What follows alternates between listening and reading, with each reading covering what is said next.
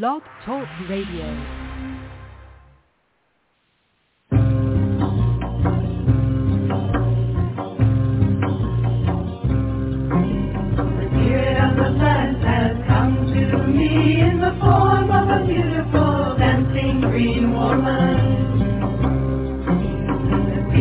The plant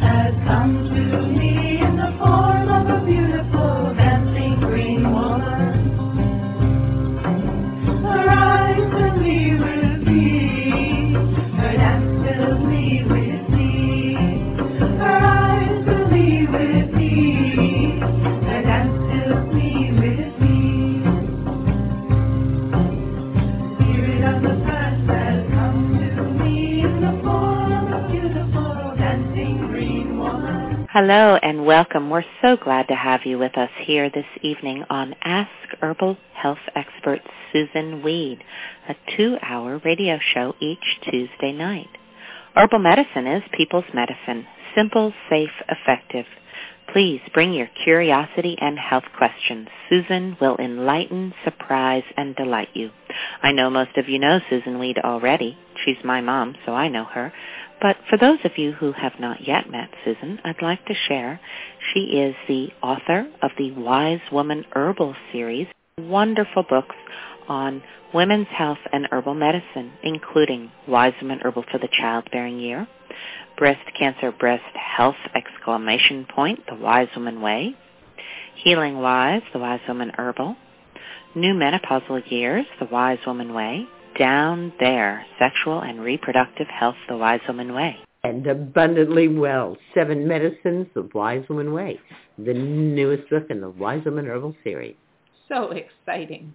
In addition to being the editor at Ash Tree Publishing and writing her books, Susun is the director of the Wise Woman Center in Woodstock, New York. The Wise Woman Center is open to the public on appointment-only basis. She offers weekend workshops, intensives, and apprenticeships throughout the season. Susun is also available to you online via wisewomanmentor.com.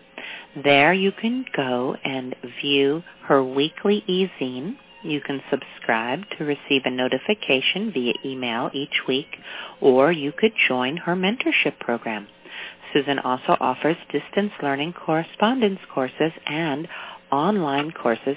The wisewomanschool.com. Join us there for colorful, instructive, easy video courses, including Easy Herbal Medicine with Susun Weed, Happy Knees, a cancer diagnosis, adaptogens for long life, and Abundantly Well companion course, wisewomanschool.com.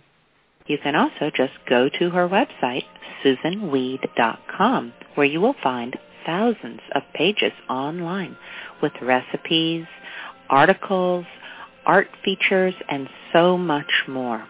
Well, for now, let's see what Susun has to share with us this evening. Thank you and welcome, Susun. Thank you, and welcome, Sarah Ellen. Oh, thank you, Susun. How are you doing this evening? Oh, I am enjoying the ever-changing delights of not only plants, but people who love plants. Oh, sounds amazing. Justine, Justine was walking her dog and met another person walking a dog who invited us all over to dinner and who has an acre and a half that he is doing his best to plant with native plants. Oh, marvelous.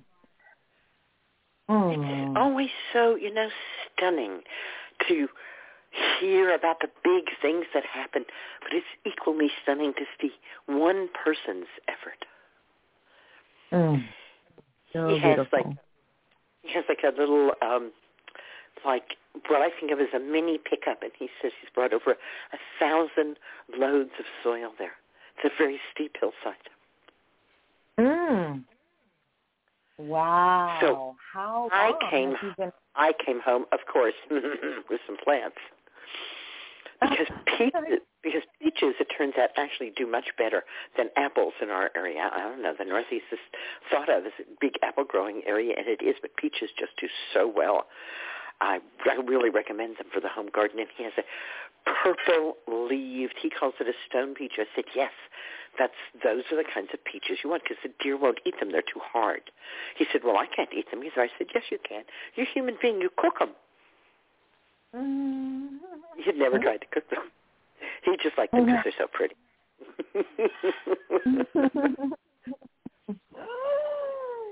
And oh, I got- fun.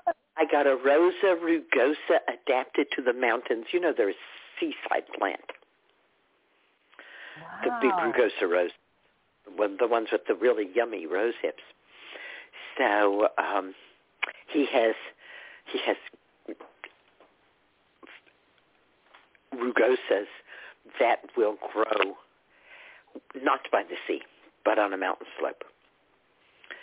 So I have one of those. And his non-native but big prize, because it's such fun, is a Kousa dogwood, which bears edible fruit the size of big crab apples. Oh, wow. Wow. That- Yeah, they look like crab apples. When he first offered one to me, I thought, oh, it's been frozen. It has frost on it. But it's not. It's just the way it looks. Hmm, that sounds so pretty. Yeah. It's not like, oh, you got to taste this. This fruit is just staggeringly good. No, it's okay. It's fine. It's, it's you know, uh, it's not bad. It's not super anything. It's just, all right, I'm definitely getting some vitamin C here and probably a lot of fiber. And Hmm. it's a, it's a never gets really big, maybe 30 feet, but it really spreads. So it can get like 50 feet across. So beautiful. And of course, it's the kind of tree that makes a canopy, makes like an umbrella. Hmm. Wow. It sounds like you've done a lot year and a half. That's what's been going on here. What's been going on for you? Oh, here we got our first snow today. It is snowing as we speak, and um Oh my gosh, it's snowing? We haven't even had frost No. yet. yeah, it is snowing. Um it it is sticking on the ground, but it's not going to be like plow worthy, even though we are getting about three or four inches altogether. Um, Wow. Wow. Amazing. yeah, Ah. so Yay, yay, yay. first one today, and taking some pictures of animals in the snow, and just you know making sure I situated for the snow, or those buckets that I thought were working actually working, and yay, they are. So All right. that was today. Ah.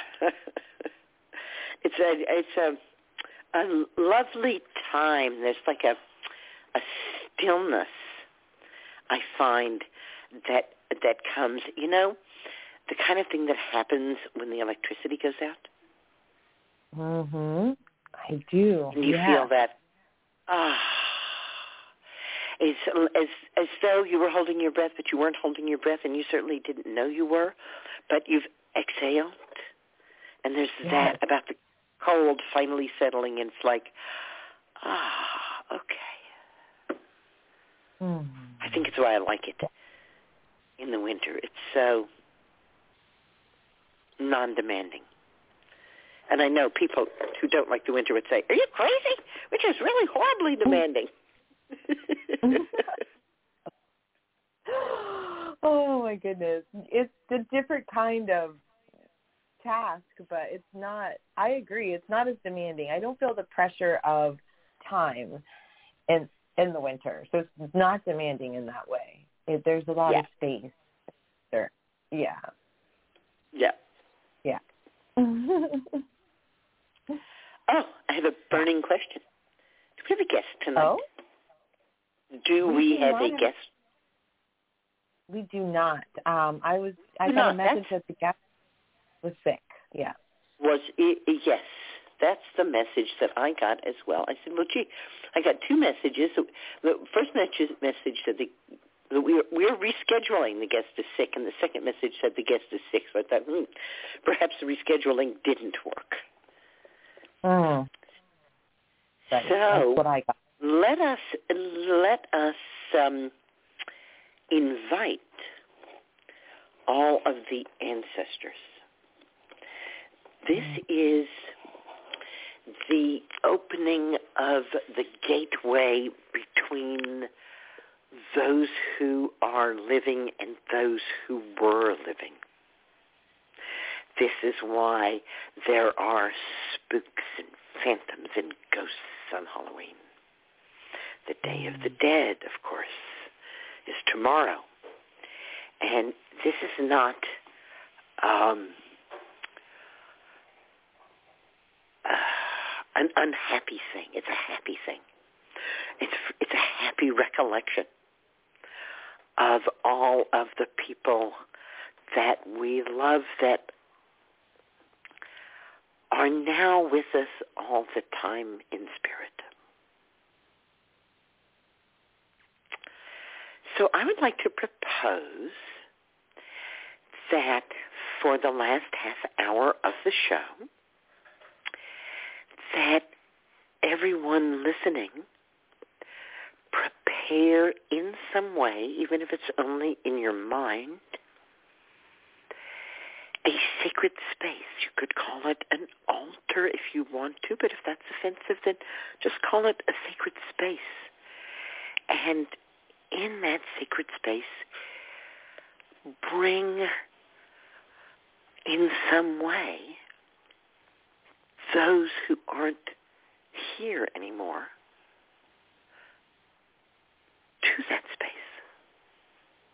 Perhaps you have a letter from them or a gift from them or a photograph of them or you write their name on a piece of birch bark or you put a plant that they especially liked, a food that was their favorite.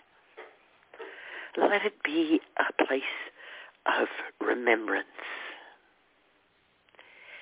and gratitude that we are allowed to love so much, to love so many.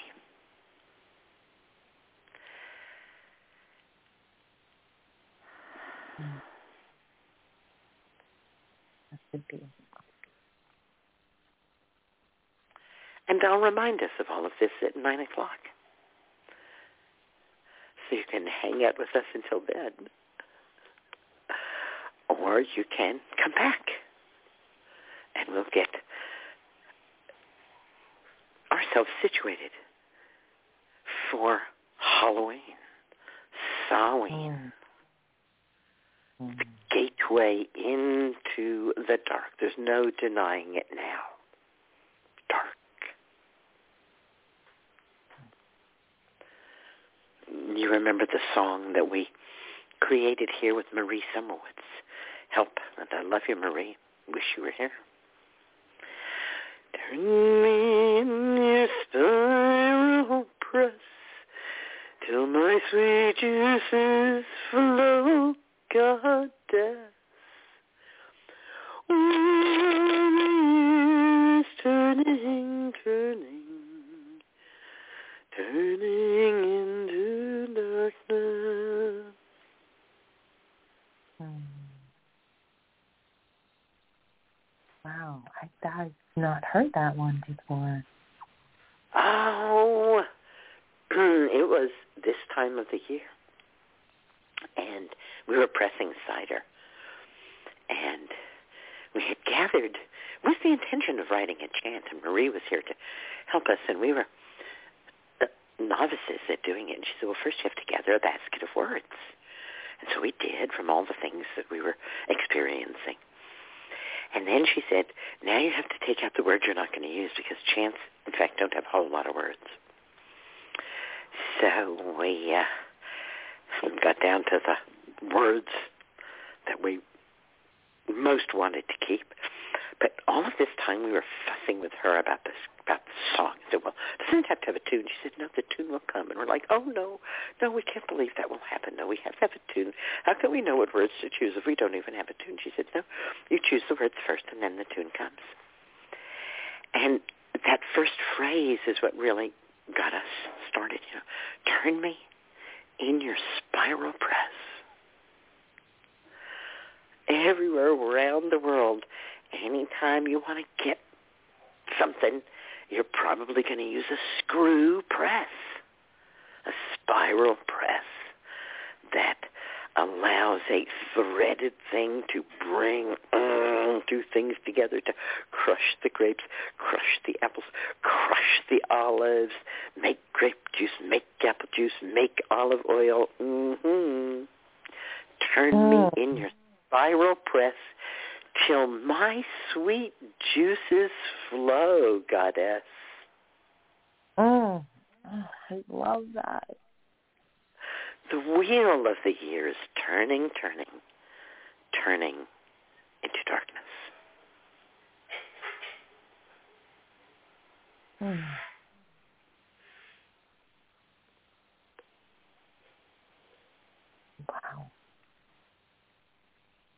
Plants are lovely, and that is so, oh, thank you for sharing that. That's so lovely to know that right now at this time. Yes, yes, this is this is the time.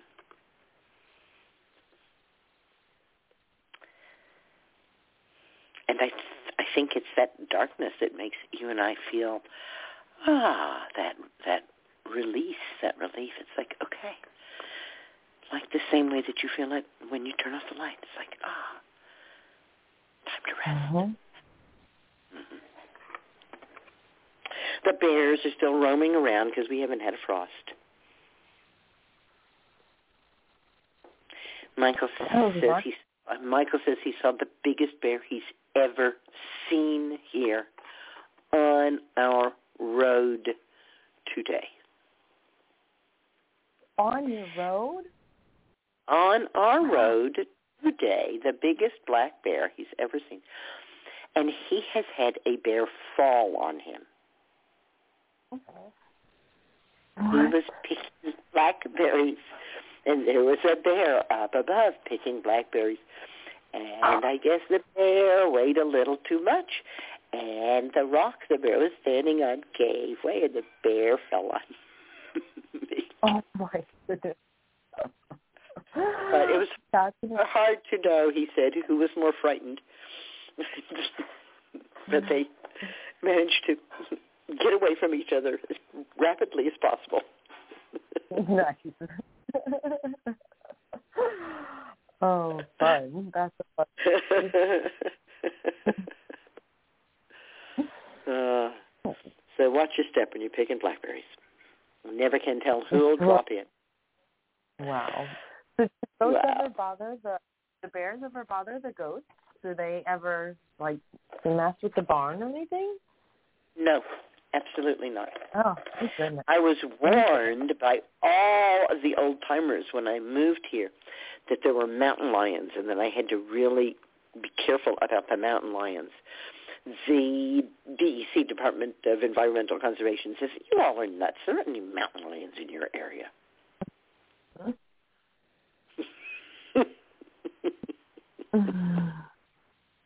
Not here, but in a place where I was also told by DEC there are no mountain lions. I saw prints. yeah. Yeah. So Wow. okay. All right. I don't know. You know. Um, but no, I have n- never in Costa Rica. Yeah, Mm. in in Costa Rica, Costa Rica, the the uh, lions, the puma, come after the the goats for sure. Oh, interesting. Wow. Wow, wow. I'm glad we only have to deal with, you know, things for the chickens. Nothing really tries to get in our barn for the goats. They don't, well, from what I've been told, there's no real natural predators here. But Right, right. The predators but- would would be some kind of big cat. Mhm. Interesting. and those Wow. are probably, you know, long since pushed out of their homes. Yeah. Yeah, we're like you. We have the the tales that they're around, and people say that they've seen prints. I did see something about a bobcat being sighted in the area, so I, you know, I've seen I pictures of seen- bobcat, bobcat in our area for sure, but a goat is a little much for a bobcat. I think so. Yeah, that would just be a big, big house. yeah, yeah. Maybe not like a goat kid. right. Certainly, But left an adult- alone. An adult Yeah. goat couldn't uh, be preyed upon, I think, by a, a cat that small. Right.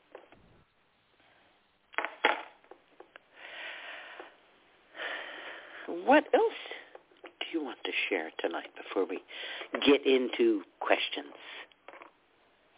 Oh goodness. Um. Well, I think I that's it for me. But thank you. All right. Do we have any questions? All right. I see lots of callers and no hands yet. So let me remind everyone that if you have a question and would like to speak live with Susun this evening, all you need to do is press one. That will get your hand raised in the queue. And when it is your turn, we'll open your line for questions so you can ask your question by announcing your area code. So I see one hand that has gone up and pressed one, and you are calling in from the 217 area code. From the 217, you are live with Susun. Good evening, Susun. This is Jackie and Echo. Hi, Jackie. Hi, Echo. Are you home? Yes, we are. We beat the snow. It was a 14-hour drive, but we decided that we were going to beat the snow home, and we're glad we did. Oh, ho, ho. Good one, Oh. yeah. Right. Yeah. It was just we had such a wonderful time. I can't thank you enough. I just love your property. I can hear the women laughing and singing again. Jackie and. Echo were here for the workshops this weekend. We had a really fun time. Yes, we did, and learned even more. You know, Susun, I've been studying and reading your books and following your guidelines for 30 years, and what a wonderful opportunity to be able to come learn even more. Just the more you hear the stories, the more you learn.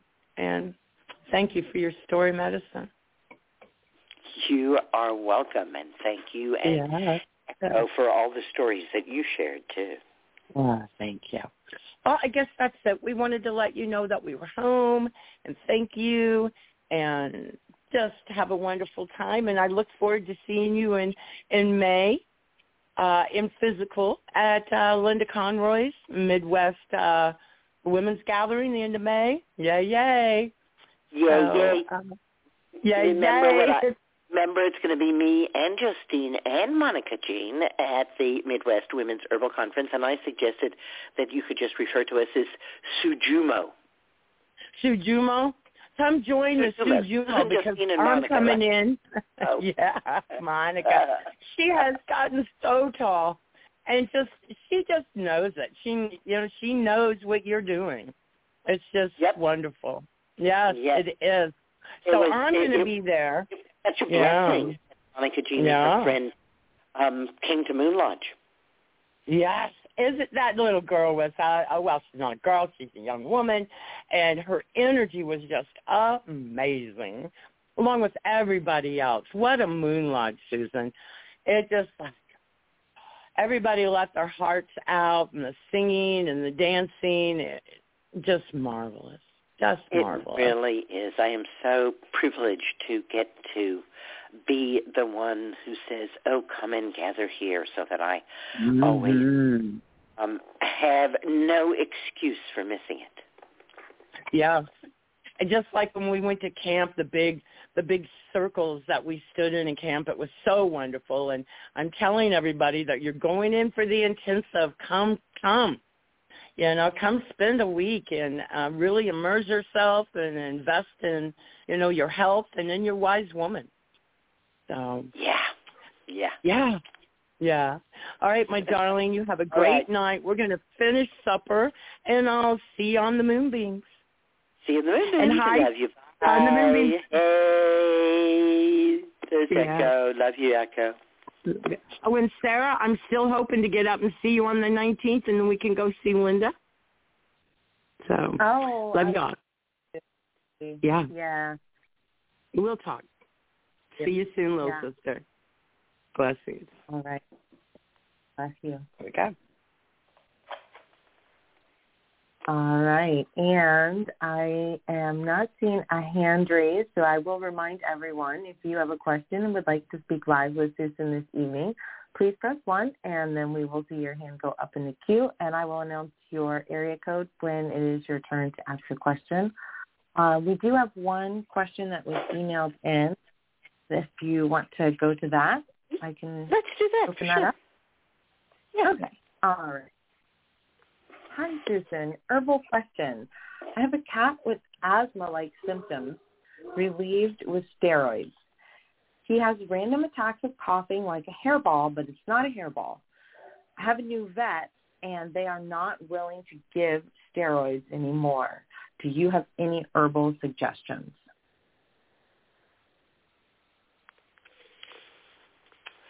Most animals, cats included, are very happy to drink herbal infusions, herbal teas, if it's mixed with milk.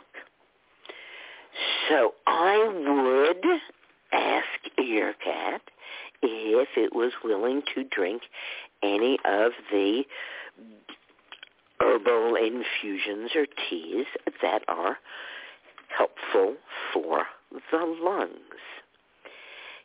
Cats in general don't do well with tinctures. Some cats even have a kind of crazy reaction to tinctures where they foam at the mouth. And if you give a cat like that a tincture, it's, it's really scary. It's, it feels like something really, really bad is going to happen to the cat. Um, and I don't think that they die from it. I haven't ever seen a cat get into terrible trouble from it. But it looks bad, and so I do my best not to give cats tinctures, but if I have to, then I make sure that it's just a tiny amount and then it's in some milk or yogurt. And the reason that I bring up tinctures is because Osha is a root, a perennial root, that is generally used in tincture form, and it stops breathing problems immediately. So if someone is in, say, anaphylactic shock or going toward anaphylactic shock and their breathing is shutting down, a small amount of Osha for a grown person, you only need three or four drops of Osha. So for a cat, even a single drop diluted in, say, a quarter of a cup of milk and then fed to the cat by the tablespoonful, I hope would be enough to relieve that asthmatic symptom that the cat has and get the cat breathing and okay again. I hear your distress at not being able to get the remedy that you've had such good results with. Sometimes we can use something like that to our advantage because we are very easily habituated. And what that means is that when we've done something and gotten a certain result, that we can get that result just by thinking about doing the thing. They took some people into a lab for an experiment, and they showed them images on a computer screen, and they had a little thing attached to their finger. And when some images showed on the computer screen, they got a mild shock. And when some in- images showed, they got a medium shock. And when one particular image showed, they got a really strong shock. They did this for six days in a row. They were also having their brains looked at to see what kind of activity was going on in the brain and where it was going on.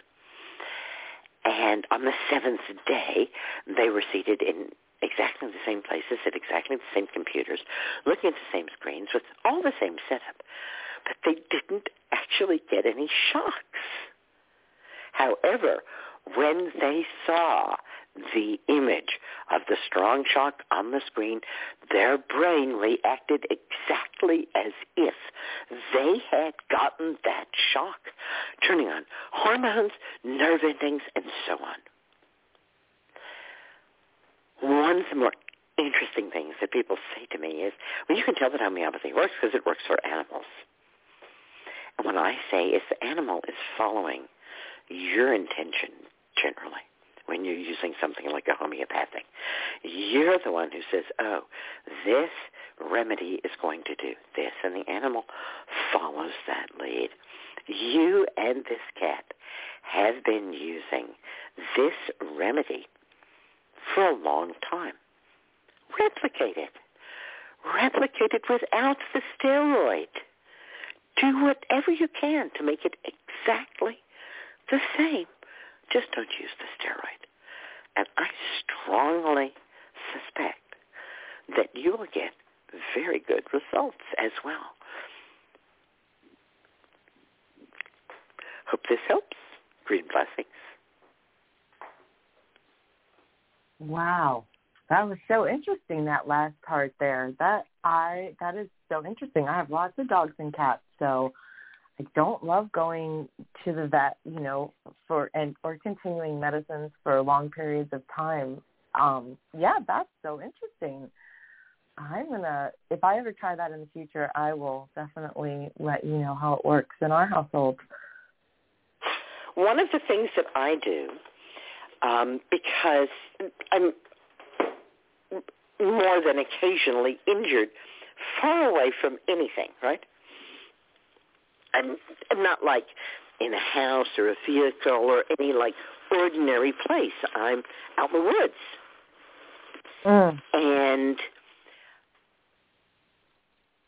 so what I do is I look at the injury and I say arnica, arnica, arnica, arnica, arnica, arnica, arnica, hypericum, hypericum, hypericum, hypericum, hypericum, hypericum, and I keep doing that until the pain goes away. Wow. Because I've used these remedies so many times and so often that my body knows how to respond to them, doesn't it? Yeah, right. Wow. Right? Mhm. Amazing. Our our we're just like our whole beings are just so amazing. Um, we don't have any question time, so I'll tell a quick story. Like along those lines, I was reading today about. It reminded me about some of the things you talk about. About you know if you if you're injured on the right side, then you know do it on the left side, or um, or envision yourself doing it even you know with the injured one when you were when you were healthier before, or how you want to become, um, what you want your situation to be, and just envision that. So this took it into another like, the same idea, I think. The person had an injury on one hand, and um, actually it was their foot, and so they sat in a chair, and then they had a sliding closet mirror door, and they put the hurt foot behind the mirror where they couldn't see it, and they put the good foot in front of the mirror. They were sitting in a chair. And then when the functioning foot was there in the mirror, it reflected in the mirror as if it was the other foot. So it looked like two functioning feet were there in the mirror. So the person did the exercises with the fully functioning foot and when they did that, watched the mirror and envisioned that being the other foot at the same time sizes to the best of their ability with the foot behind the mirror. And afterwards, the foot from behind the mirror was the same color and no longer swollen like it had been before the exercises. It was so amazing. I don't remember the name of the doctor who actually I think started this, but he was working with amputees, and one of mm. the one of the big problems is phantom pain. And I I know this secondhand because I traveled with an amputee who had a lot of phantom pain. He would sometimes wake up in the morning screaming and raging because he would dream that he was running and he would wake up and he would think that he had two legs and then he would realize he didn't.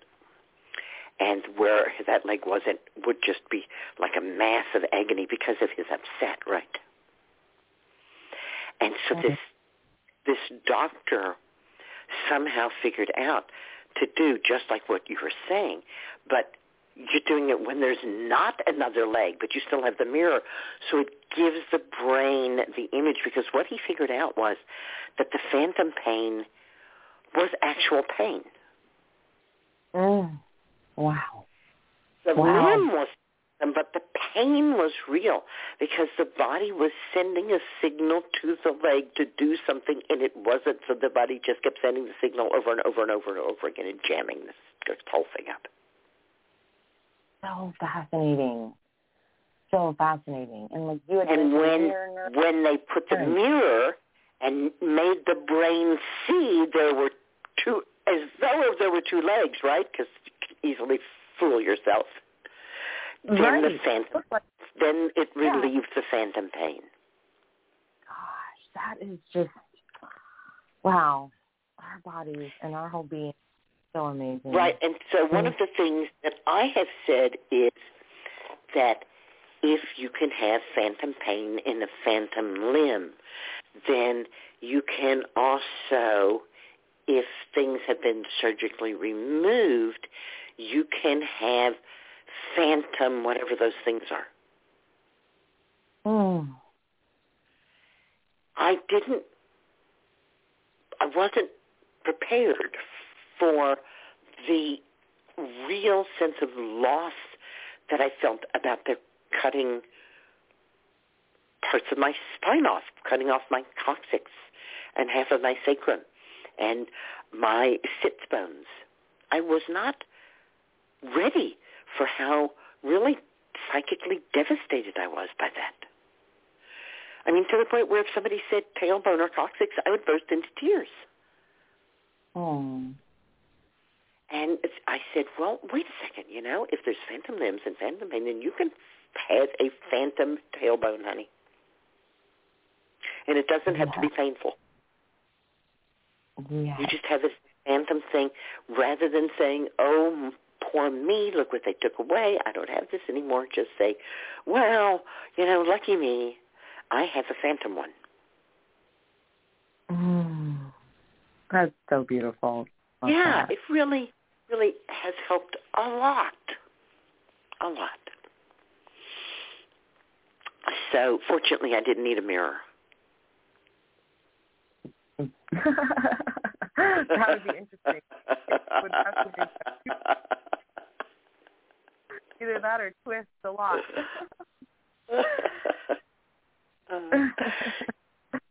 Did you have a Oh, favorite well, Halloween costume when you were growing up? Oh my gosh, that's so funny that you asked that question. Um, so I had a favorite, and then, well, I had a first that I remember, and and like a first from when I was really little that I won a prize for. But the first one that I picked, that I remember picking, interesting enough, and that like I can remember my um, pictures of. I was a witch, and my face was green, and I was just you know a black outfit, and I was a witch.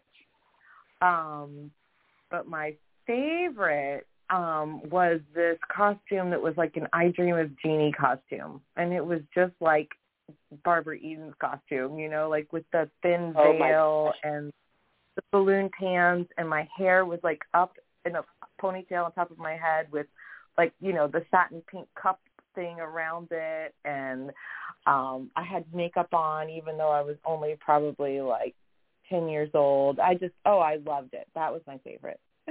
How about you? Well, you know, I really enjoyed every Halloween costume that I wore. And when I was a child, there weren't pre-made costumes. You made yourself, with your parents' help usually, some generic costume.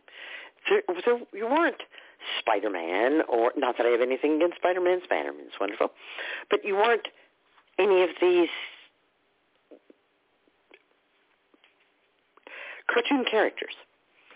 You know that I often troll stores during this time of the year because it's a pretty good time to find green witches.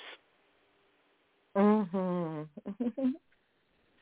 I this year has been pretty sparse on green witches, but I did find three green witches in yoga poses, which was quite the find. And Justine found a kitchen towel, one of which is the most glorious purple, and the other of which has a, a green witch, or at least her feet. It's one of those. Oh, you know, is, has the witch flown into something? But that's okay. right? They're green. We know that that they have the right attitude. and I was surprised to see how many of the costumes were licensed costumes. Hmm.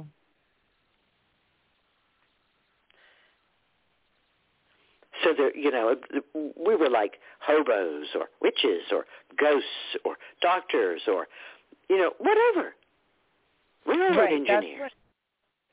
Yeah, we were still that too. I think that's one of the reasons I was so excited about that costume. I borrowed it from someone, and someone had handmade it for her.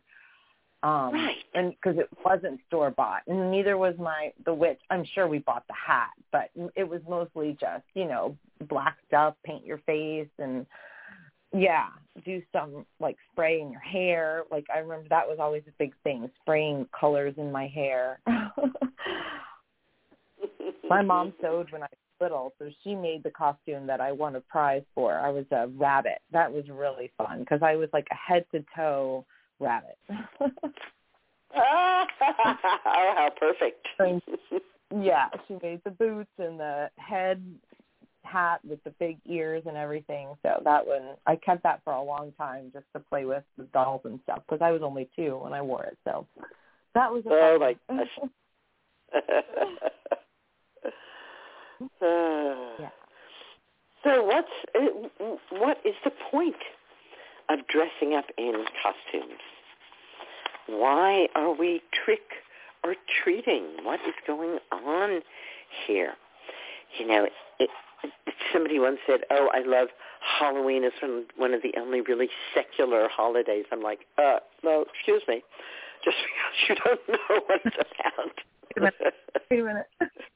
the, the interview that I did last night um, was for um, a um, Wise Guides blog talk series, and I ended the show by singing a harvest song because their theme for the month is harvest.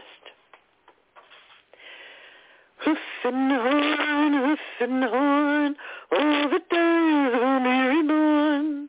Corn and grain, corn and grain, Oh, all that falls will rise again. Hoof and horn, hoof and horn, all the days a merry morn. Corn and grain, corn and grain, oh, all that falls will rise again. Hmm. So we go into the dark. We allow ourselves to go into the deep and nourishing dark. And we don't have to find anything. It's not required to learn anything. It's okay to sleep without dreams.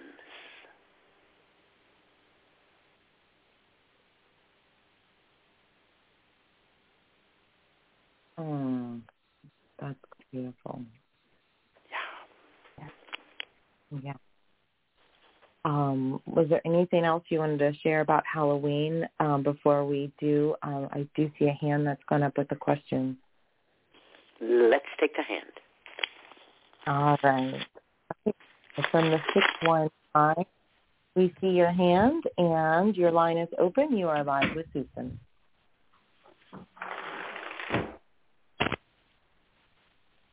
Hello? Hello. Hi. Thanks for Mm, calling. Uh, I called uh, uh, last week and uh, calling again uh, with additional question. Okay. Uh, I I've seen a doctor about my pelvic pain, and they said maybe it's UTI, and I wanted to ask if you can recommend something for UTI treatment. Other They than, think maybe it's a urinary tract infection, and they want to give you some antibiotics to take care of that.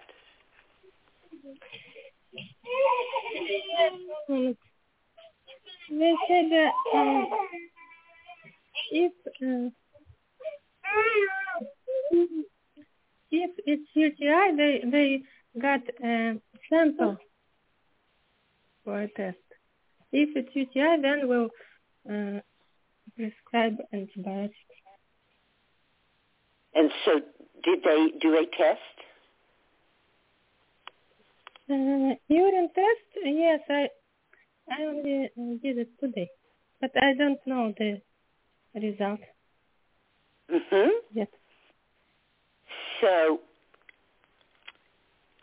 urinary tract infections are very, very common, and there are quite a few ways to help to relieve them at home.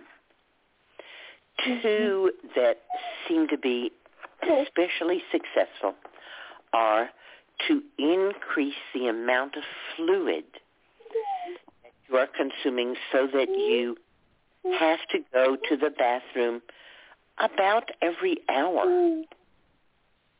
Mm-hmm. You really want to try to get a lot of fluid going through your bladder because the bacteria that cause urinary tract infections have to link together to cause trouble. And the thought is that if you're peeing a lot and drinking a lot, they won't be able to do that. Mm-hmm. If much of what you're drinking is cranberry juice, that seems to increase the effectiveness because the cranberry juice itself helps to prevent the bacteria from linking together. When the bacteria link together, it's called a biofilm. And Mm-hmm. that's one of the reasons why antibiotics are used because it's difficult to get rid of biofilms without antibiotics, but cranberry does it. So if you have access to cranberry juice, and best if it's not sweetened, but even if it's sweetened, you can use it. If it's sweetened, what I usually suggest is that you dilute it because you're going to be drinking a lot. Then you can easily dilute the cranberry juice so that you're not getting so much sugar from the cranberry juice. And it will still be effective even diluted. What's really important is that it's coming in frequently, that the fluid in the cranberry juice are there over and over again. The great thing about taking care of yourself at home is you don't have to wait for the test to come back. Because if it turns out that you don't have a urinary tract infection and you've been drinking cranberry juice, well, there's just not any problem at all now, is there? And it may, it may, hello, it may be the thing that helps you be able to clear this without having to take antibiotics, which most of us want to do. hmm I tried uh, to drink cranberry juice. It's uh, unsweetened and uh, it seemed like it helped. I used 60 milliliters for one glass of water. And uh, Mhm. I was And how often? how How often should are you? How often are you drinking that? once a day. Once a day. hmm What I am saying is that it would be better for you to dilute that into 10 glasses of water and drink some every hour. hmm It's not a drug. You can take a drug once and it will work for hours. You can't do that with foods and herbs. You have to take them over and over and over and over again. What's really important and what's going to be effective is the repetition, not the amount. Uh, The amount is much less important than doing it every hour because the bacteria are doing their best to create a biofilm. And you want to counter that. And the best way to counter that is to drink some cranberry juice, even if it's very diluted, that's absolutely fine, on an hourly basis.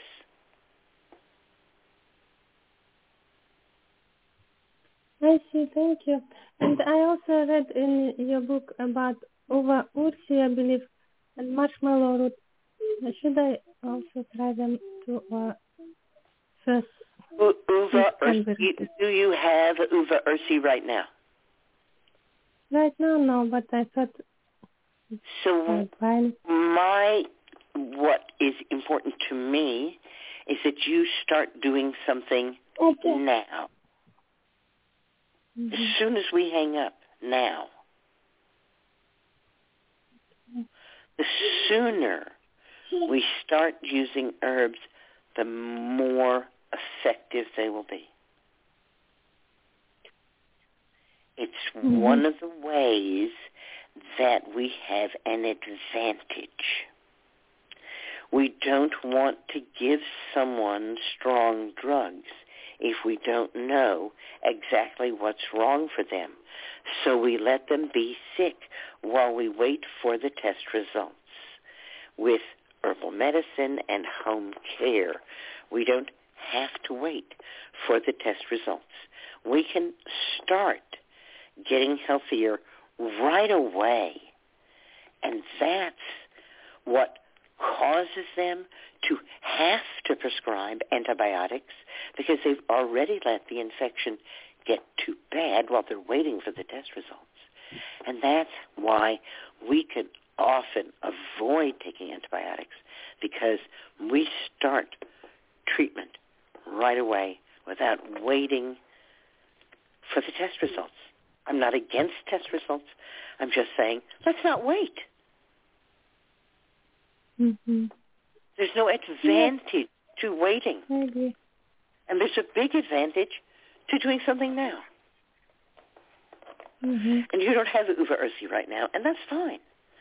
And if you often get urinary tract infection, or if you just want to order it in case this other stuff doesn't work and you'll have something to fall back on, I'm not against that.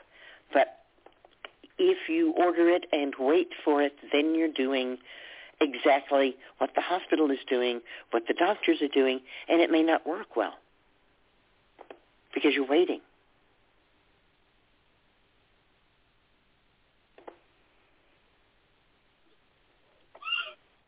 Uh, I, I'm sorry, my kids are interrupting a little. Uh, I I got it that um, I need to start drinking uh, ten glasses of juice every every day, diluted, and What I would like you to do is not a certain number, but every hour. But every hour, yes. hmm Yeah. So if you're up for 10 hours and you sleep for the other 14 hours, then 10 is the right amount. But if you're up for 14 hours, then 14 is the right amount. hmm And I should do it Every, until every hour, and it doesn't have to be a lot of cranberry. It can be a little cranberry in water. That's just fine.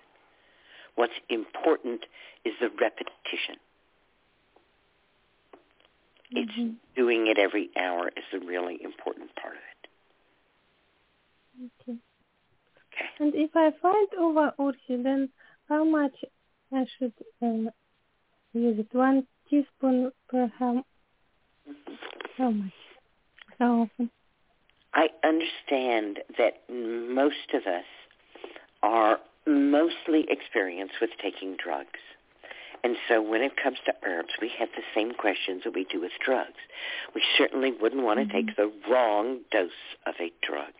In fact, I know someone who just died because he overdosed on his own drugs because he had one of those weekly pill boxes.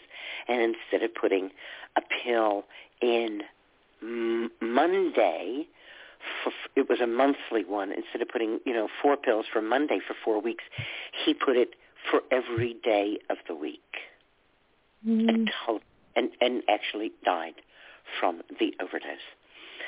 So I understand that that we really need to know these things with drugs. However, let me say again, herbs aren't drugs. How much uva ursi you take isn't really critical. There are herbalists working right now in the United States who never use more than three drops of any tincture.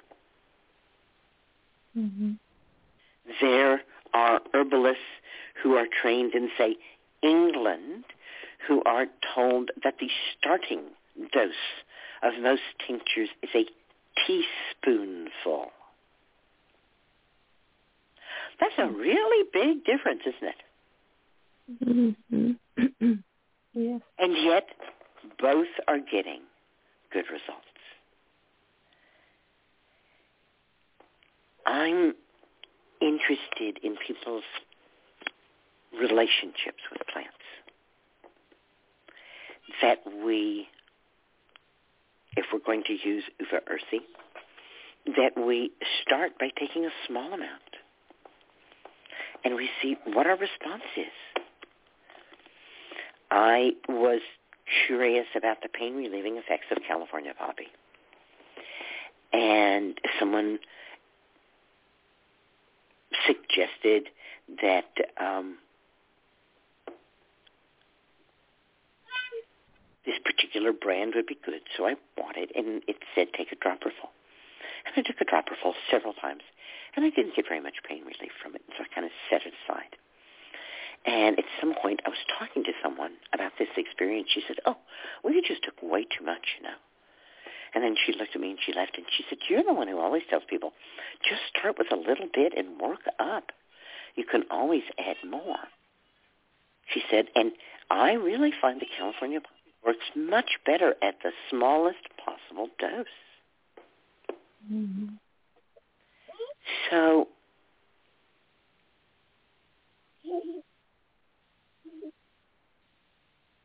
if we are trying to use herbs instead of drugs, then we will act the way we do when we're working with drugs. We will wait until we have a specific diagnosis rather than to jumping into action immediately, as I'm suggesting. We will Mhm. use a specific dose of the herb rather than being in relationship with it. And we will treat ourselves and our bodies as though they are misbehaving and we have to uh, make them behave rather than working with our bodies and with the herbs to bring ourselves to a place of more pleasure or ease. So start start with a, a small dose. If you're going to work Uva Ursi, but repeat that dose every five to ten minutes until you really feel like something is happening. And a small dose could be five drops. And or sit with the plant, sit with the bottle of the tincture, sit with an image of the plant, and move into relationship with it and get a sense of what you're being told. What what kind of image are you getting from this plant? Is the plant saying, oh, just a few drops will work? Is the plant saying, you know, lay it on? There certainly are plants that I use in very lavish amounts.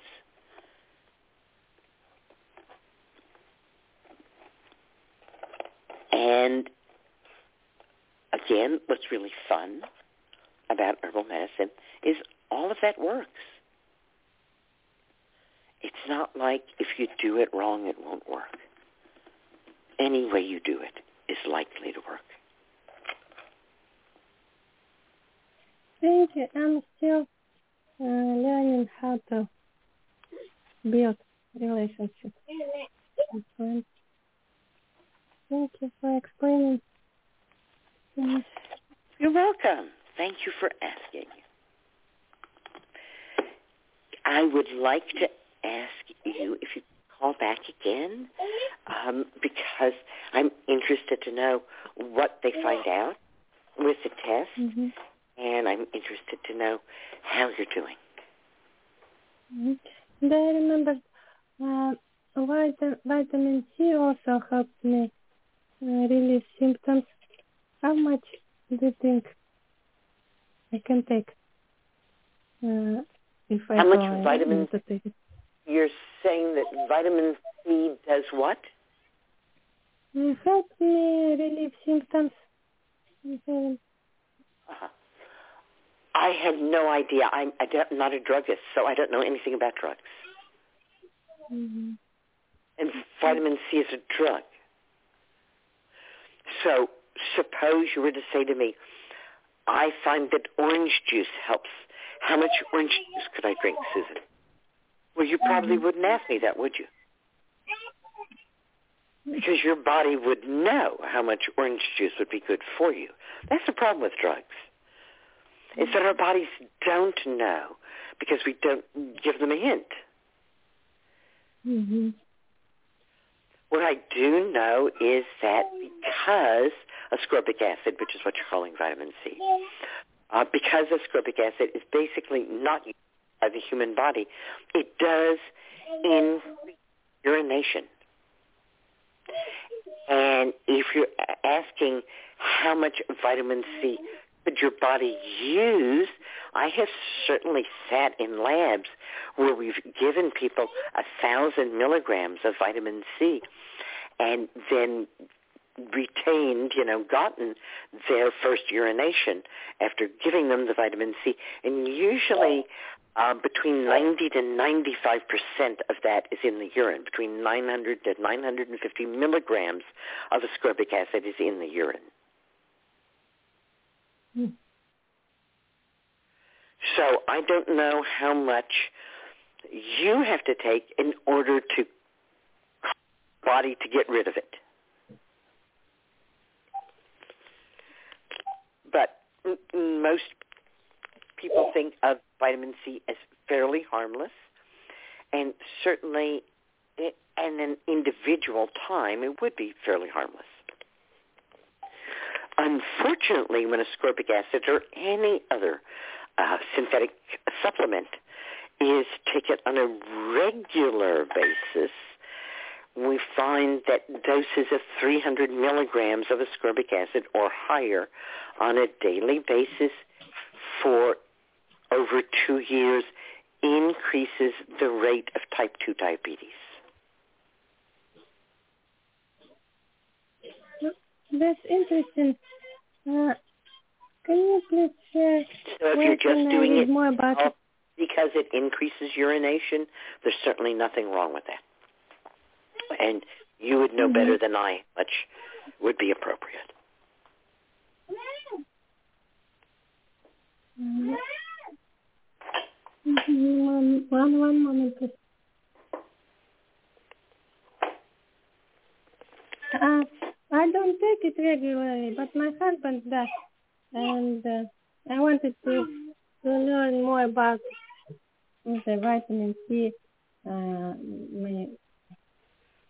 Well, I, the first thing, the first thing that to me is really important is that we understand that vitamin C is, like all vitamins, a complex of many different things. There's about a hundred different things in real vitamin C. When you take ascorbic acid, you are not taking vitamin C. Yes, it's allowed to be labeled vitamin C, I understand, but it is not vitamin C. hmm Vitamin C is only available from food. There is no Mhm. vitamin C in any kind of pill. And there could never be. hmm I wanted to ask, can you When please share vitamin uh, where C is very vitamin C is very ubiquitous in plants. In general, however, the role of vitamins in human nutrition is critical, but not at high amounts. Without vitamin C, we have a disease called scurvy. And scurvy was the AIDS of previous generations, especially sailors, if they didn't have access to any fresh food.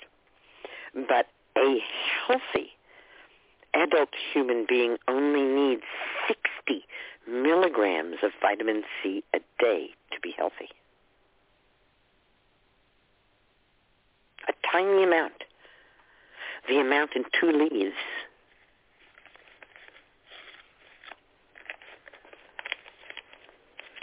Yes, I only uh, using it in larger than that amount when I'm feeling uh, unwell, like a cold. But usually trying to get it I, I hear you.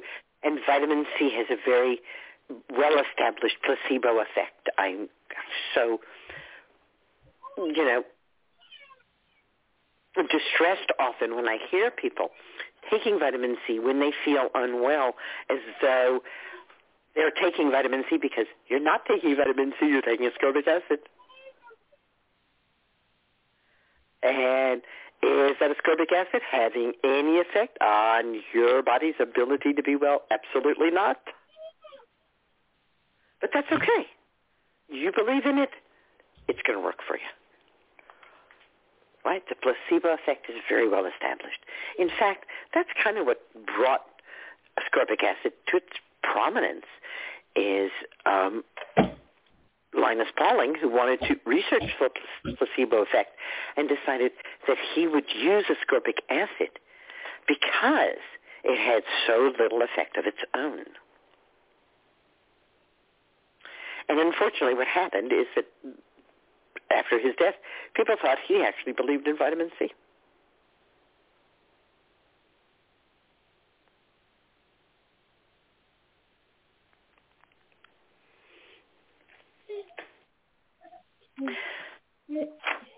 Real vitamin C, real vitamin C as found in food is critical for good immune system functioning. Ascorbic mm-hmm. acid is found in pills and sold as vitamin C has little or no effect on the immune system or our ability to be well.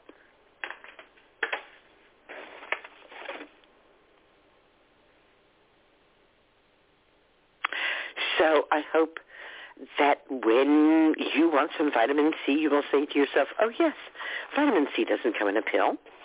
What fresh thing is growing outside that I'm going to go and eat because I want to improve my immune system in eating any fresh thing that's growing outside or some sauerkraut, which is loaded with real vitamin C, will do amazing things for your immune system.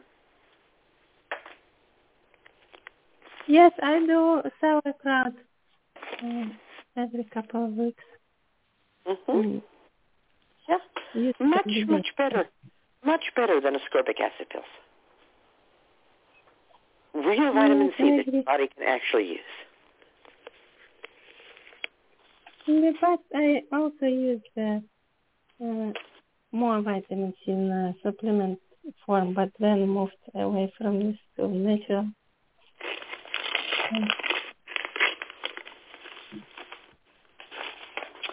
All right, thanks for asking Green Blessings. Good night. Thank you very much, and have a good evening. Thank And you do call back. your knowledge. All right. Thank Good you. night. Bye, Susun. All right. Yeah. Looks like we have um, caller from the 239 area code that has pushed one. I am opening your line in the 239 area code. You're live with Susun. Hi, Susun. Thank you for taking my call. Yes, what's up? Um, my question is about sourdough starter. I Okay. just started one. So I didn't have a starter from somebody else, but I, I uh, used the uh, recipe from Nourishing Traditions. But it, it doesn't seem to be bubbling and growing, so I'm not sure what I'm doing wrong.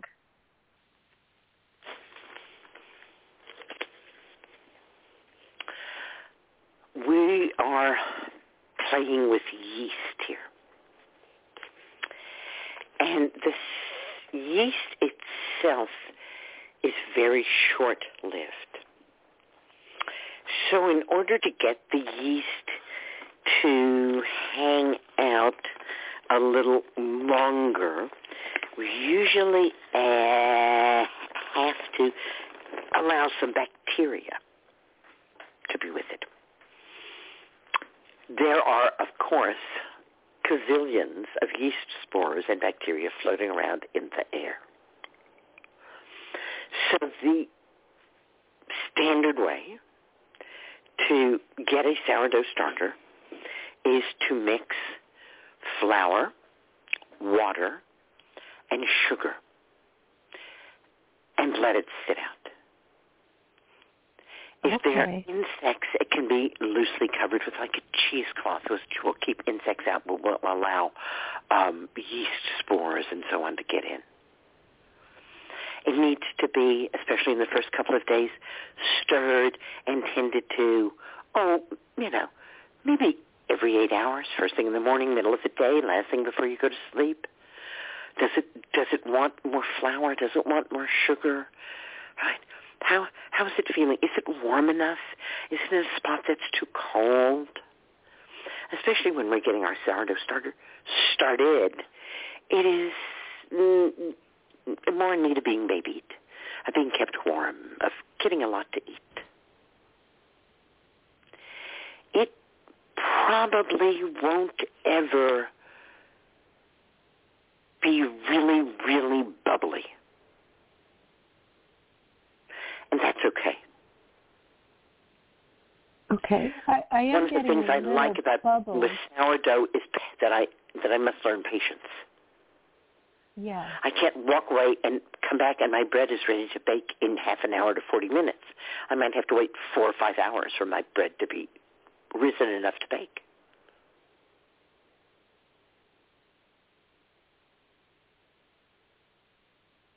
Patience.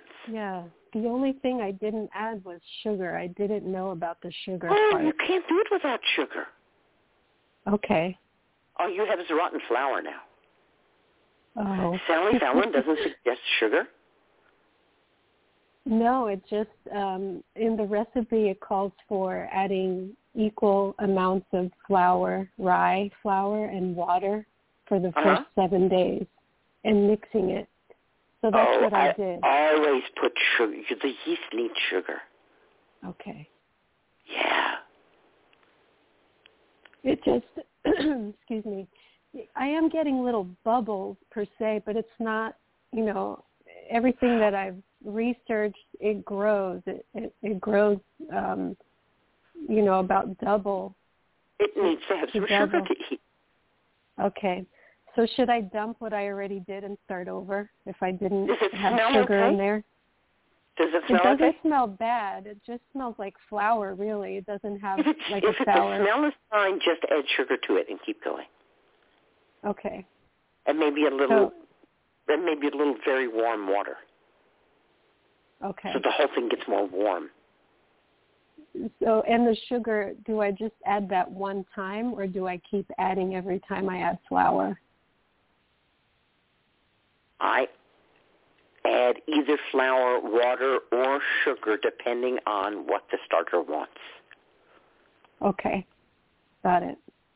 So you have to just Those are- kind of Those are the three into it. ingredients, and I, you know, I'm just right there with it. Like, what do you need right now? How's how's it going? Okay. and uh, yeah, as as you do it, it will help you tend to it. Right? There's these wonderful feedback loops, right? yeah. And anytime we're tending to something, that thing is going to help us tend to it by giving us feedback.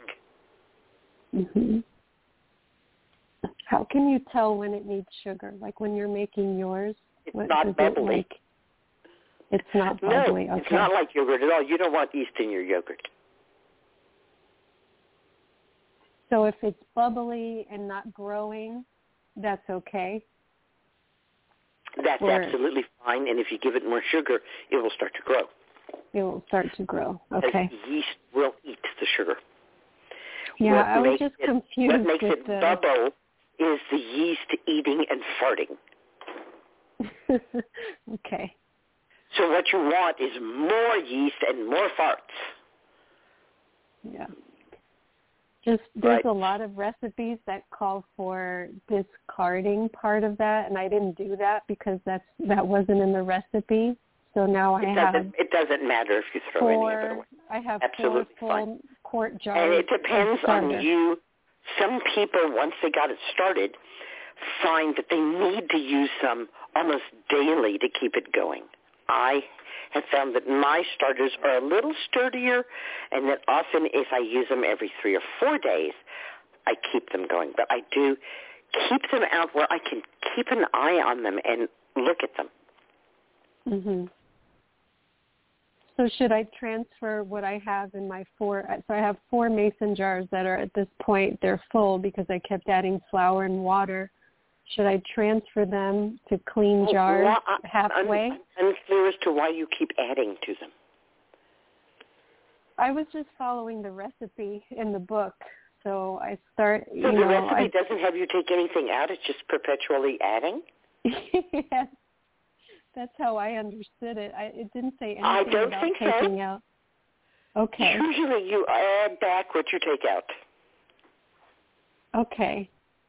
See, that wasn't so clear. at this point, so you have a gallon of starter now. Pretty much. Okay, that's a lot. That's Um, a lot. That's a lot. That's enough to make about a thousand loaves of bread. so I guess I can give some away if it's not you ruined. could give some away, or usually I keep about a cup of starter.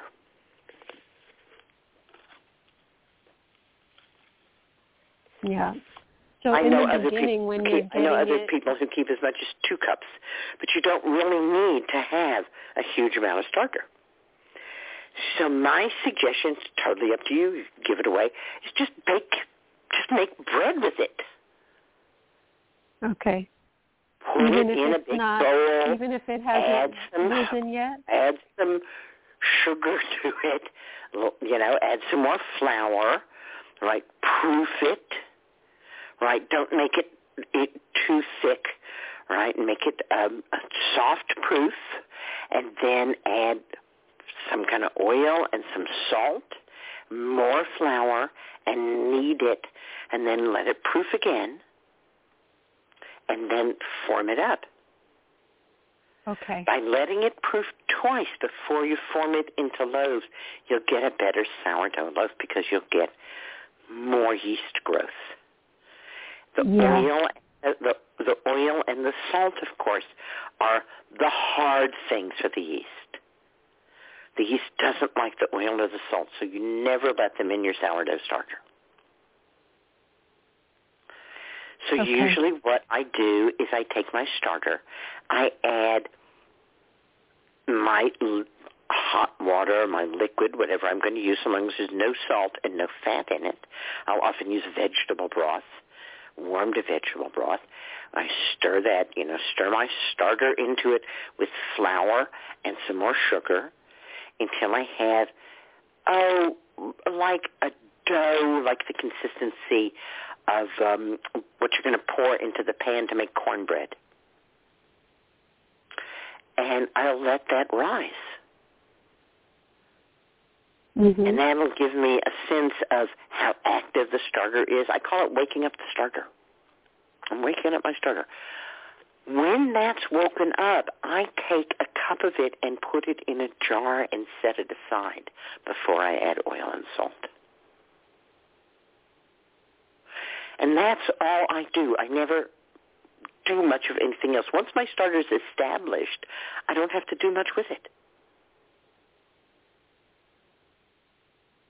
It's Okay, so you don't have to because I keep feeding just, it every I just put flour and water and sugar in with it, right? And then I take a cup of that out and keep it in a, a warmish place where I can keep an eye on it. If it needs to be stirred or fed, I'll know. And, but usually I only have to do that if I don't bake again within, as I said, three or four days. Okay, so you don't feed it every day. You just feed it every so often when you know I you're don't. going to need it. I don't. Okay. I do know people who do use it every day. Yeah. I probably wouldn't bake And every day, but and if you don't want to use it and it needs to be fed, then you have to throw out what Okay. you're adding. So Right. if you have a cup and you want to add half a cup, then you have to throw out half a cup. okay. So you never have more. But as I said, I don't do that because it just seems like too much work to me. Yeah. Yeah, I think it's one of those things that you have to learn from somebody that knows how to do it instead of reading recipes online or even in a book. That's why I wanted to call and ask you because um yeah, it's it's just one of those things. How much baking have you done? How much yeast baking have you done? I've been baking my own bread for a couple of years. Uh but you know, just with so the the familiar rapid with yeast yeast.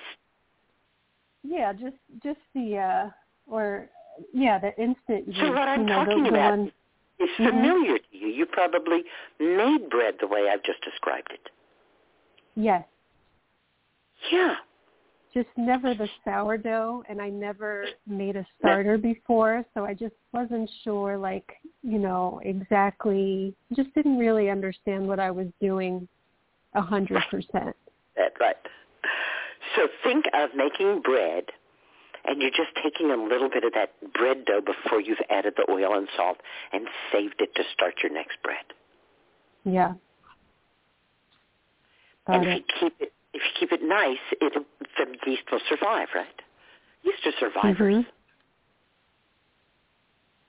And do you just add like a teaspoon of sugar, just a little bit, or do you just play it by ear and Well, see? I only am only keeping a cup of starter, right? Mhm. So yeah, I make just adding tiny bits of stuff to A little bit. if I have to add anything. And most of the time, I'm not adding anything to it. Most of the time, it's going in the bowl, and it's getting woken up, and then some of that goes back in the jar for the next time I want to bake. The only time I have to give it anything is if something comes up, like I'm gone for four days. I'm going to feed it before I go, and I'm going to feed it as soon as I get back. Mhm. And you never put it in the refrigerator? You just leave it out? You can put it. You can put it in the refrigerator. Sure. I But it's cannot. okay to stay I out on the cannot- counter? You can. It won't do anything bad to it. Yeah. Yeast just slows down at cold temperatures, right? Okay. So it's like you kind of suspended animation. Yeah. I'm going to add the sugar tomorrow and how you can buy frozen pizza dough. Mm-hmm. Take it out, thaw it out, spread it in the pan, and poof, the yeast wakes up. Right. You can't do it wrong. I mean, even if you threw it all out, we're talking about flour and water here. Right. Yeah. Not Right, a big I mean- deal.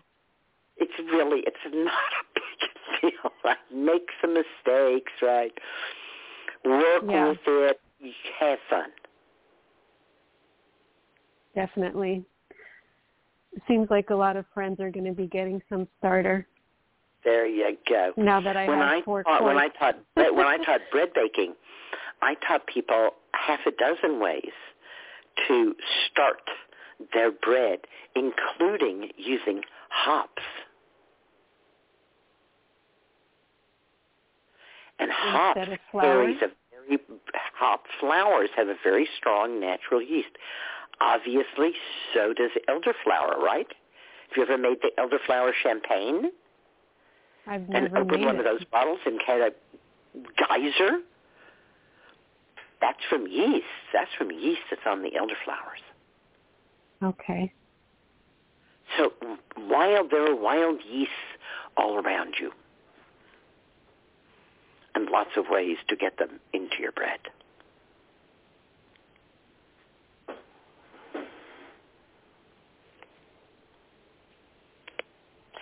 And I'm so excited that you are exploring sourdough. Me too. Finally, I've been wanting to do this for a long time, but I kept putting it off. So I'm I'm excited to see what happens. Yeah, hopefully I'll be able to bake soon. I mean, once I start adding the sugar, do you think I have to wait another seven days or so? Does it take No! time or no? Wait, what? It'll seven, you don't have to wait seven. I'm not sure what's with the seven days, but ignore it. okay. There is no magic in seven days. Nothing recipe important is says in happening seven in days seven days. Nothing is going to occur in seven days. It won't occur in two days. okay. Either Yeah. you'll catch the yeast, either you'll catch the wild yeast, and it will happily grow, or you won't. And waiting longer won't do anything at all.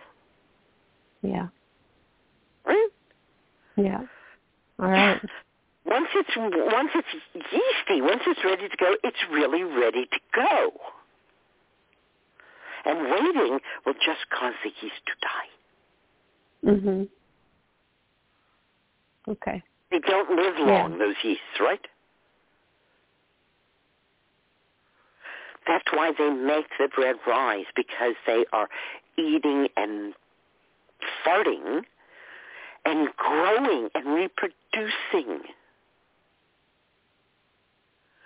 But if you let the bread rise too long, what happens? It just gets thin and full of bubbles. Right? It's dying. Oh, it starts dying. The yeast is dying, right?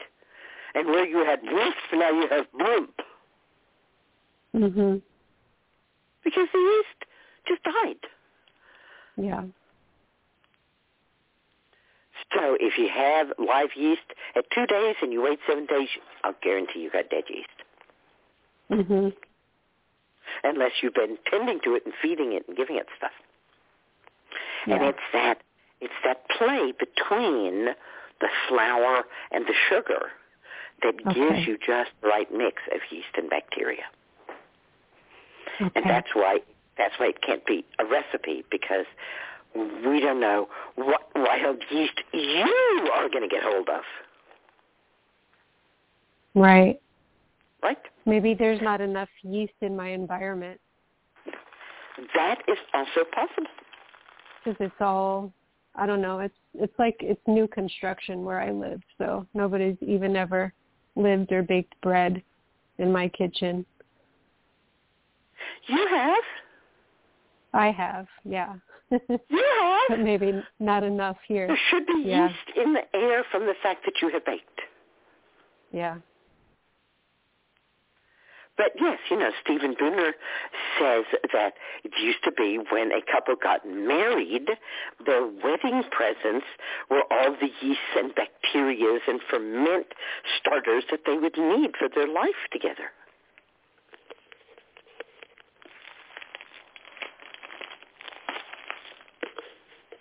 Wow. You should have been given That's a beautiful. sourdough starter as a wedding present.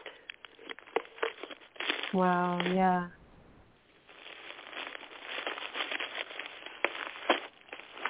Well, thank you, Susun. I'm I'm really happy that I got to talk to you about this and got to learn from you and experiment. And I look forward to my first loaf. Me too. Thanks Thank for you so calling. much. Dream blessing. Green blessings. Bye bye. Bye bye. All right, and I'm not seeing any more hands in the queue. Um, we've got about 28 minutes left um, till the show ends. Well, as I said, what we're going to do is we are going to take this time to create a sacred space. However, while we've been talking, I opened a package. It's a package of books. And here is the Cookbook of Shadows by Melanie Marquis. Thank you, Melanie, for writing all these fun recipes for the Wheel of the Year. And here is the Magical Herb Compendium with correspondences, spells, and meditations by Aurora. How, yes, lovely, lovely, lovely.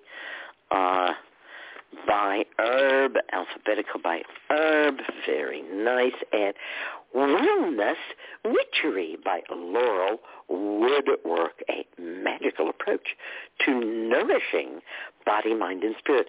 Oh my, it certainly sounds very wise woman, doesn't it? she wants you to nourish your wholeness. However, oh dear, 80 essential oil blends. Oh well, not for me. Uh, uh, All right. Uh. Today is Halloween. Tomorrow is the Day of the Dead.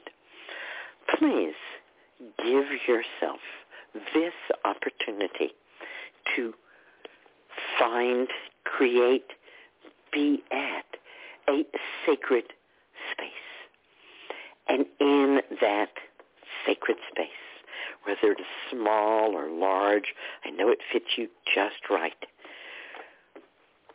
Bring there, in your imagination or in reality, anything that reminds you or calls forth those who are no longer with you in their bodies. They are with you in your memories. They are with you in spirit. And they are especially with you tonight and tomorrow as the veil between the worlds thins. And for this one period, it is acceptable for the living and the dead to dance together, to be together again. Make an altar, dream a dream, dance a dance, raise a. Honor all of those you love who've gone beyond, beyond, beyond. Dream blessings and good night.